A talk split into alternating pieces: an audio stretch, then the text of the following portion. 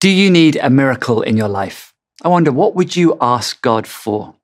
Today, we celebrate the ninth birthday of HTBB. And over the last nine years, we've seen God do many miracles as we've watched him build the church, the Alpha Hub, and also the Theological College SPTC. Did you know there are 35 miracles recorded in the four Gospels Matthew, Mark, Luke, and John?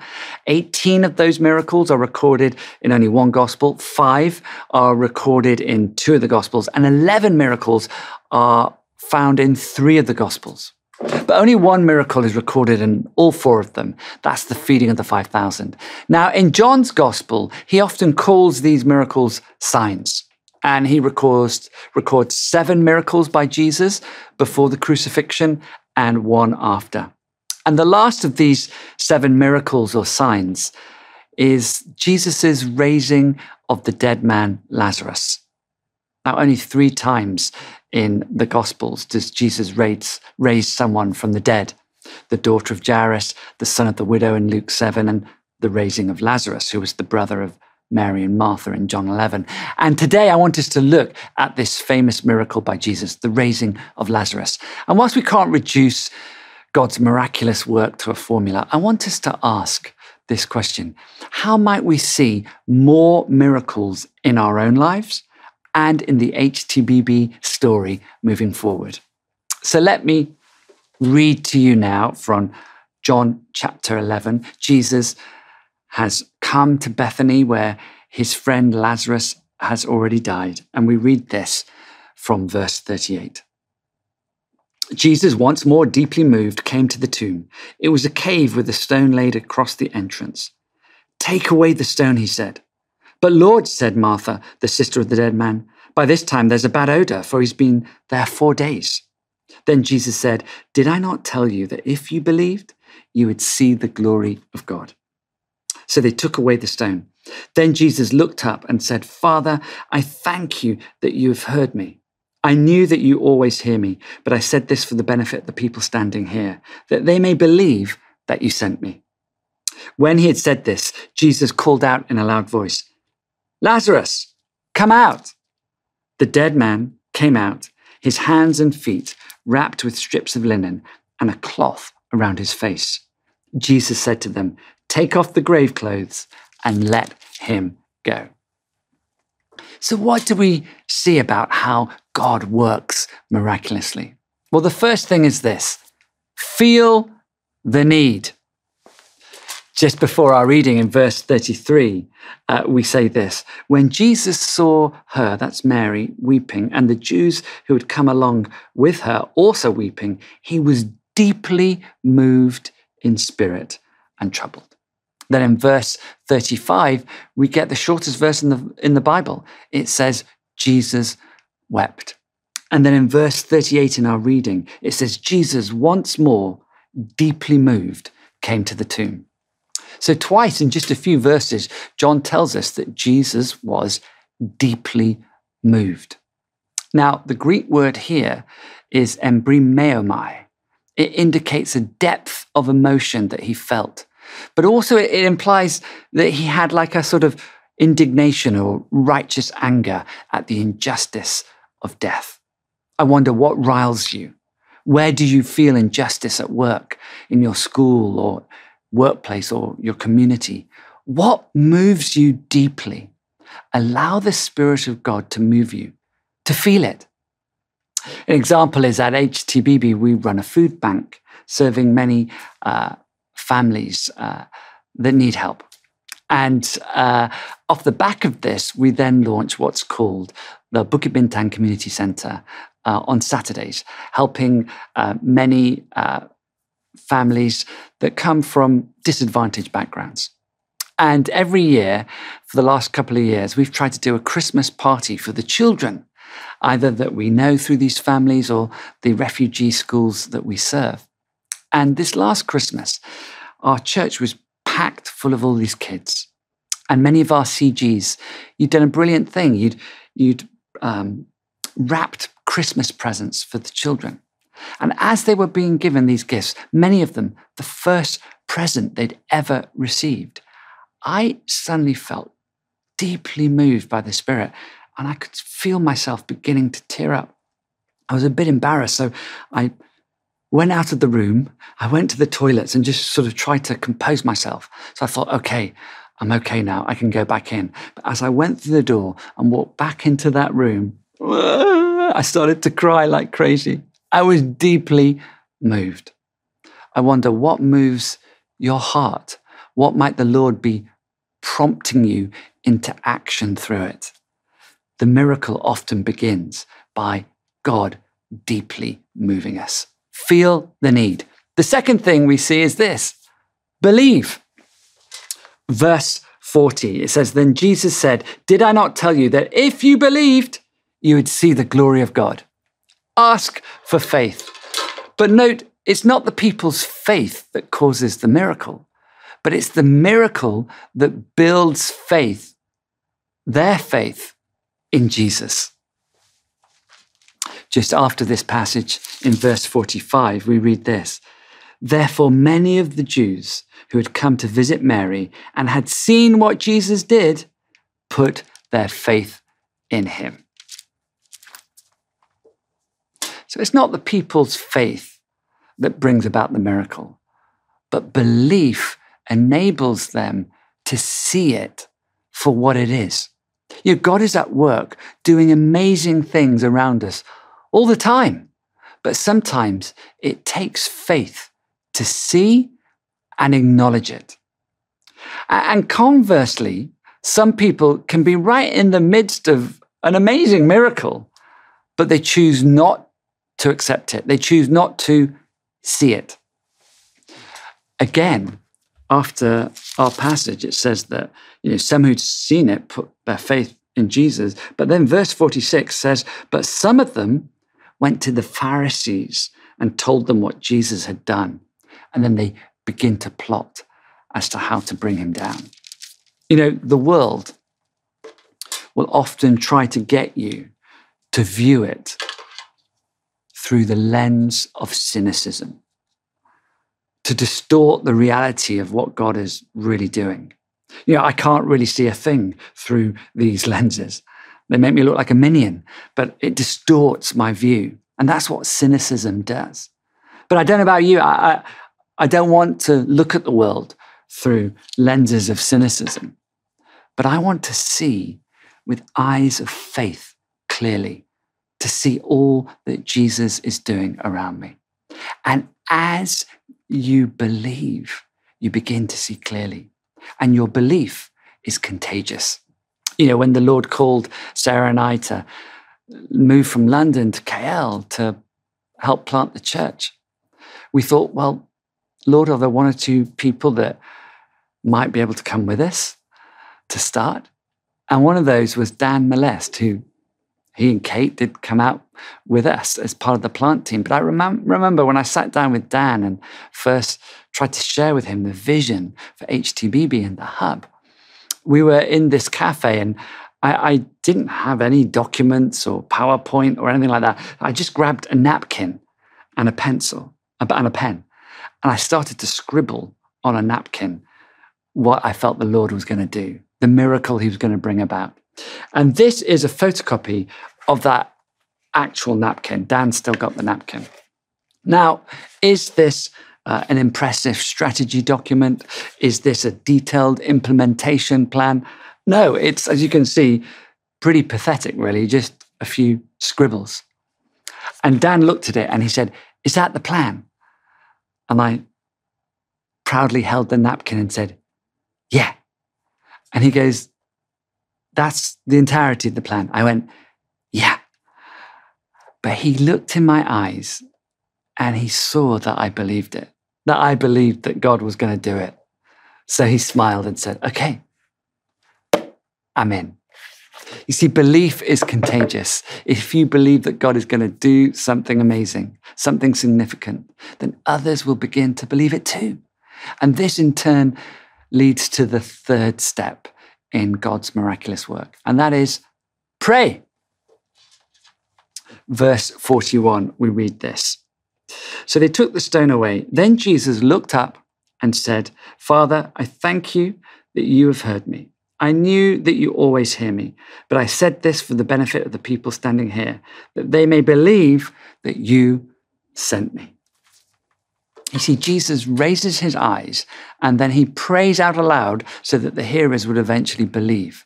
Yeah, every time in the Gospels that Jesus raises his eyes to pray, he then prayed out aloud. For example, when he healed the deaf and mute man uh, in Mark 7, in that passage, it also says he was deeply moved, the same word. And he raised his eyes and prayed out aloud when he blessed the food as he f- fed the 5,000 in Luke 9. And he raises his eyes and prays out aloud uh, in the Garden of Gethsemane at the start of John 17.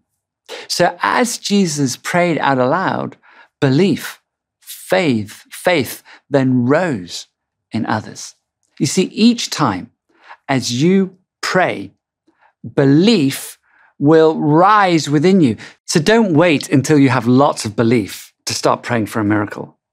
First, start praying, and the belief will rise within you. So imagine this container is you or me. And these balls are our hopes and dreams, the things we long for, the miracles we want to see God do in our lives. They can feel like they're buried deep within us. It might be that desire for a healing in someone we know, or it could be that desire for a relationship that hasn't occurred, or um, that career opportunity that we long for, or that desire that our pastor would use more visual examples when he preaches, or whatever it might be. But things deep within us that somehow we don't really quite believe will ever see come to surface in our lives. But what happens when we pray is that God begins to pour within us belief. He pours faith into us as we pray and as others pray for us as well. And the level of our belief begins to rise. The water level of faith, as it were, within us rises. And before we know it, the answers to our prayers begin to surface in our life, and God brings them to pass. The fourth thing we see is this we do the possible, God will do the impossible. When God does a miracle, he often graciously invites us to partner in it with him. The raising of Lazarus was clearly a miracle.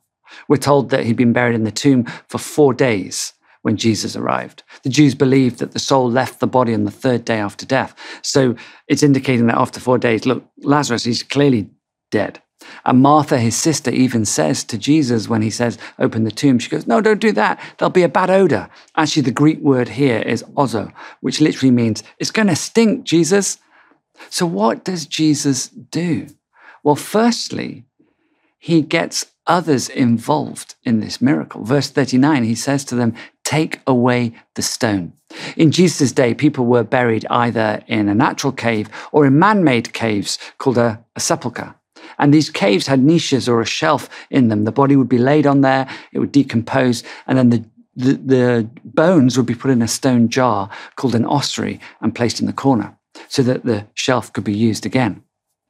And once the body had been laid in the tomb, they then place a large stone in front of the entrance that would sometimes even slot into a groove on the ground. Then they'd paint the stone white so people knew it was a tomb and not to touch it. And these stone entrances, they were pretty difficult to move. So when Jesus says to them, take the stone away, it's not an easy thing to do, but it's clearly possible. And other examples when Jesus asked people to do the possible as part of a miracle include when he said to the servants at the wedding in Cana, fill the water jars, water that he would then turn into wine. Or when he said to his disciples, Oh, distribute the five loaves and the two fish, with, which he would then multiply to feed 5,000. I mean, think about it filling water jars, distributing food, remo- removing a stone entrance. These are all possible things. We get to be part of the miracle. And the good news is, he just asks us to do the possible bit. Think of that miracle again that you need in your life. What could you do that's possible that God might be asking you to do? We do the possible, but then Jesus does the impossible. That's how a miracle works. We do the possible, he does the impossible. Verse 43, we read this. When he had said this, Jesus called in a loud voice, Lazarus, come out. The dead man came out, his hands and feet wrapped with strips of linen and a cloth around his face. Jesus said to them, Take off the grave clothes and let him go. Wow, Jesus really does do the impossible. He brings Lazarus to life. But then Jesus asks the people to do something else that is possible. He says, Take off the grave clothes and let him go. You know, some of you, you may have put your faith in Jesus already. And if so, you are no longer spiritually dead. You've walked out of the tomb, as it were. You have new life in Christ. But maybe you still walk around in the clothes of death, the clothes and lifestyle of the past. In Jesus' day, the body would be laid in a tomb with strips of linen over it. And actually, wealthier people would also first have the body covered in spices and paste and then tied onto the body with the layers of white cloth, just as Joseph of Arimathea and Nicodemus put on Jesus' body when they buried him after the cross. And this paste and these strips of linen formed like a preservative mold or cocoon around the body. And then what they'd sometimes do, and we're told in verse 44 that they'd done this with Lazarus, would be to wrap and tie the hands and the feet of the body together. The word here for sort of wrapping, tying together is deo. Maybe your old habits, the clothes and lifestyle of sin and death, maybe they still bind you from walking freely with Christ, or they prevent you from working and serving Him freely day to day. But Jesus says to the people, Take off the grave clothes, be free. The Apostle Paul puts it this way to the Colossians he says, Take off the old self. Jesus wants you to be free. And where the Spirit of the Lord is, there is freedom.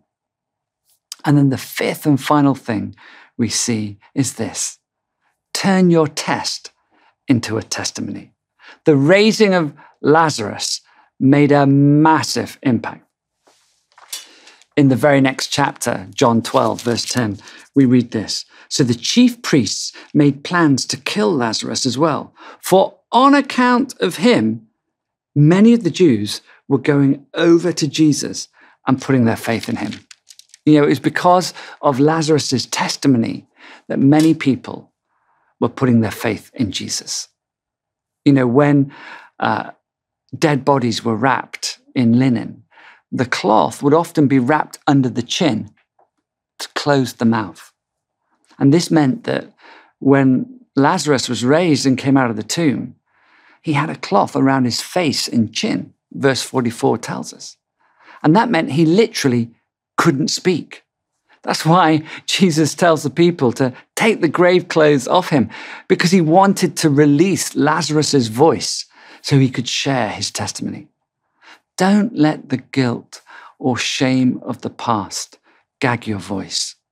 Jesus wants you to speak of what he's done for you, to share your story.